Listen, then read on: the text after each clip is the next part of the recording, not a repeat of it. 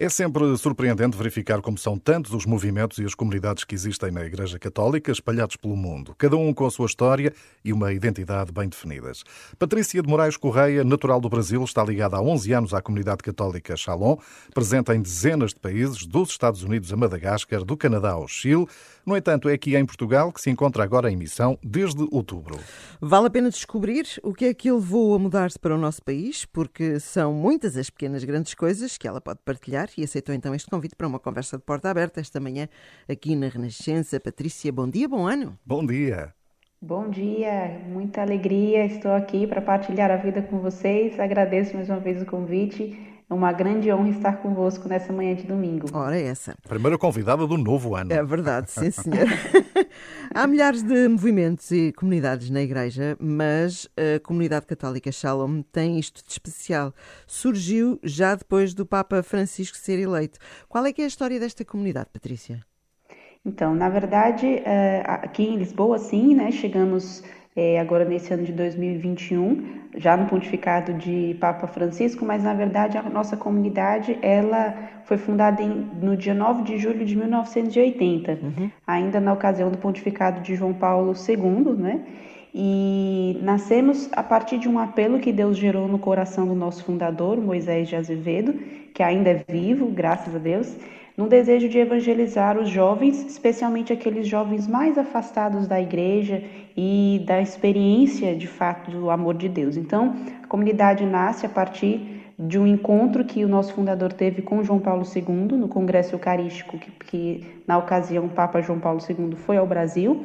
E desse encontro, o nosso fundador teve a experiência de, por meio de uma carta escrita, ofertar a vida dele em favor da evangelização dos jovens. Dois anos depois, a Divina Providência inspirou nosso fundador e alguns irmãos próximos dele a abrirem uma pequena pizzaria, uma lanchonete, uhum. no intuito de evangelizar. Então, os jovens iam para essa lanchonete, a partir dali se dava um primeiro, uma primeira conversa, uma primeira evangelização, e a partir daquela experiência começaram a surgir grupos de oração, e com o tempo Deus foi nos dando o entendimento de que começava ali a surgir um novo carisma em vista da evangelização dos jovens. Então, nascemos a partir do pontificado de João Paulo II, também como fruto do próprio concílio do Vaticano II, que foi esse grande boom não é, dos uhum. novos carismas e novas comunidades.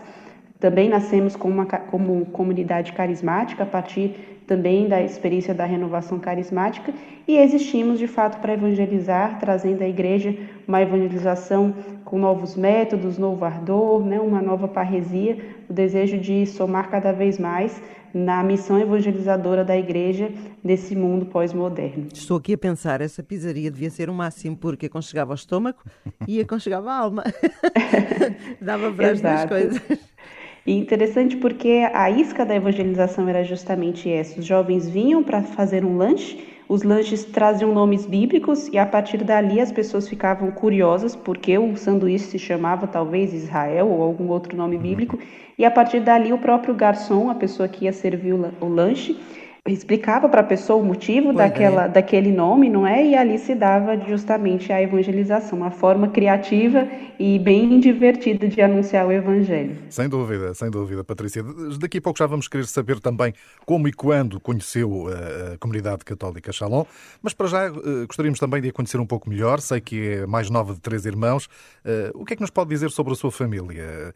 Eh, de certa forma contribuíram, não é? Para que fosse também hoje uma mulher de fé. Com certeza. Nasci numa família católica, embora até meus 12 anos não tínhamos uma vida bem engajada, assim, pastoralmente falando, não, não frequentávamos é, uma paróquia ou algo do tipo, mas eu sempre vi os meus pais é, trazerem nas suas vidas uma vida de oração. Minha mãe sempre muito devota a Nossa Senhora, Nossa Senhora Aparecida, né, que é muito amada no Brasil, mas também Nossa Senhora de Fátima, outros nomes que Nossa Senhora traz. Meu pai também é um homem muito mariano e engraçado que apesar de nós não irmos muito às missas, meus pais tinham esses valores católicos, né? E foram nos passando um pouco os valores da fé. Estudei em colégio católico, até que aos meus 12 anos nós nos mudamos de cidade, saímos do sudeste do Brasil para uma cidade do Nordeste, mais interior, no estado do Rio Grande do Norte. E lá eu tive a oportunidade de conhecer a comunidade Shalom. Uhum. Essa mudança, é, e... essa mudança foi, foi muito grande, não é? Sair de, de São Paulo, ir Sim, para o interior, é não é? verdade, de uma grande cidade e ir para uma cidade mais pequena, onde se calhar a vida é diferente, o ritmo é diferente. Não é? Custou-lhe muito essa mudança, Patrícia? Muito, custou-me muito, custou-me muito. E eu digo que, na verdade, foi a grande desculpa que Deus utilizou para entrar na minha vida, porque essa uhum. mudança deflagrou um grande vazio existencial que havia dentro de mim, não é? Como eu precisei deixar muitos laços, muitas pessoas queridas, na verdade a mudança me fez perceber que eu trazia um vazio e apesar de ter tudo para ter uma vida muito feliz, eu não me via feliz, não me via em paz, me faltava algo. E foi justamente aí que Deus entrou de forma mais surpreendente na minha vida. Recebi um convite é, da própria comunidade para participar de um retiro, na época do carnaval, não é? E é uma boa altura participar... para se retirar o carnaval no Brasil.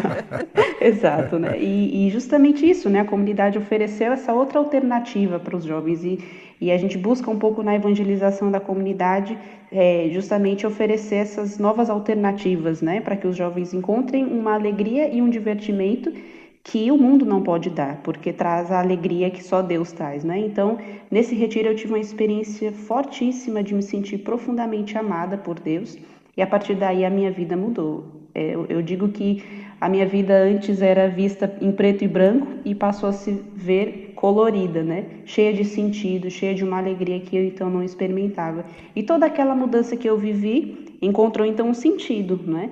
Eu entendi que eu, eu, Deus precisou me tirar da minha terra natal, me levar para uma outra terra, para que eu encontrasse o real sentido da minha vida e descobrisse né, mais adiante que Deus tinha também para mim um chamado vocacional à vida missionária. A Patrícia e a sua irmã são missionárias consagradas. Eh, na prática, pode explicar o que é que isto significa, serem missionárias consagradas? Na comunidade, como o próprio das novas comunidades e movimentos, nós somos leigos, leigos consagrados não somos propriamente religiosos, não é? mas uhum. vivemos, a, a, embora é, sejamos leigos, vivemos uma, uma espécie de uma consagração de vida. Então, também fazemos promessas diante de Deus, não é? Há um, um rito que nós fazemos onde ali nós assumimos o compromisso de viver uma vida baseada nos conselhos evangélicos de pobreza, obediência e castidade. Dentro das novas comunidades, como é o caso da comunidade Shalom, da qual participo, Há presença de leigos, é, então há famílias que são missionárias, há também celibatários consagrados, né, ou seja, virgens consagrados, que é o meu caso, eu sou celibatária, e há também sacerdotes, mas é muito interessante porque é justamente essa novidade, não é? São leigos consagrados. E, e a consagração de vida justamente é, é isso, né? Esses compromissos de vivermos os conselhos evangélicos, assumirmos a nossa missão como batizados de uma forma ainda mais plena, a partir de uma vivência mais intensa da própria vida de oração, não é?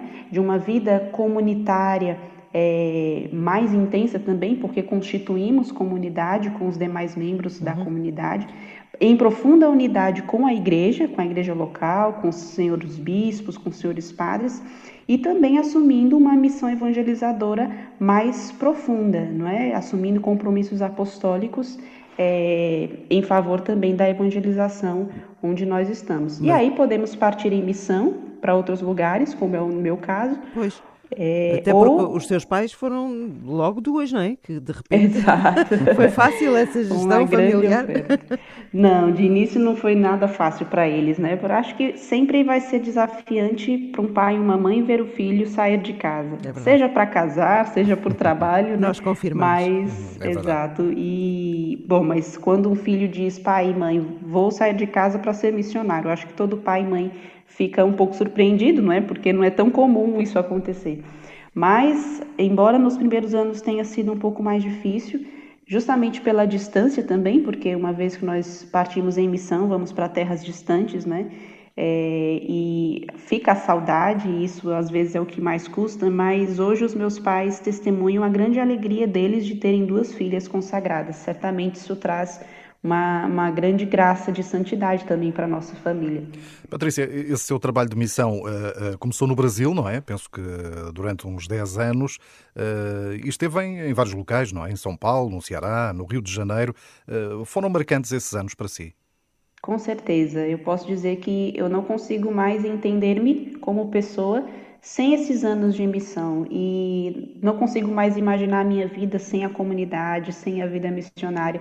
A vida missionária formou quem eu sou hoje, juntamente com a criação da minha família, a vivência com a comunidade forjou quem eu sou como pessoa, como mulher, como consagrada de Deus. Então, esses anos de missão, sem dúvida, marcaram minha vida e não conseguiria é, imaginar o que teria sido desses últimos dez anos da minha vida sem essa experiência de vida missionária. Dentro da vida missionária, tive a graça de trabalhar com os jovens, né? Pude servir a igreja na Jornada Mundial da Juventude em 2013, no Rio de Janeiro.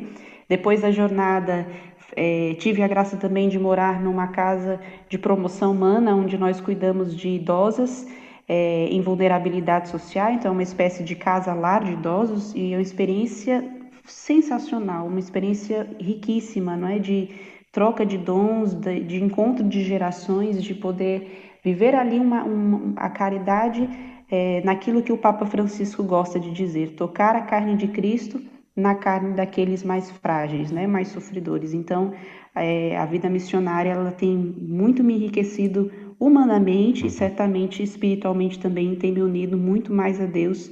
Eu posso dizer que é, a grande riqueza de ser missionária é também poder cultivar essa vida de intimidade com Deus, né? Ter a Deus como um grande amigo e que ele, sem dúvida, é o sentido pelo qual eu faço tudo isso, pelo qual eu vivo a vida missionária também. E agora, em Lisboa, uh, qual é a vossa missão? Estão de passagem? Estão para ficar? As jornadas, penso eu, que poderá ser um bom desafio, não é? As Jornadas Mundiais da Juventude.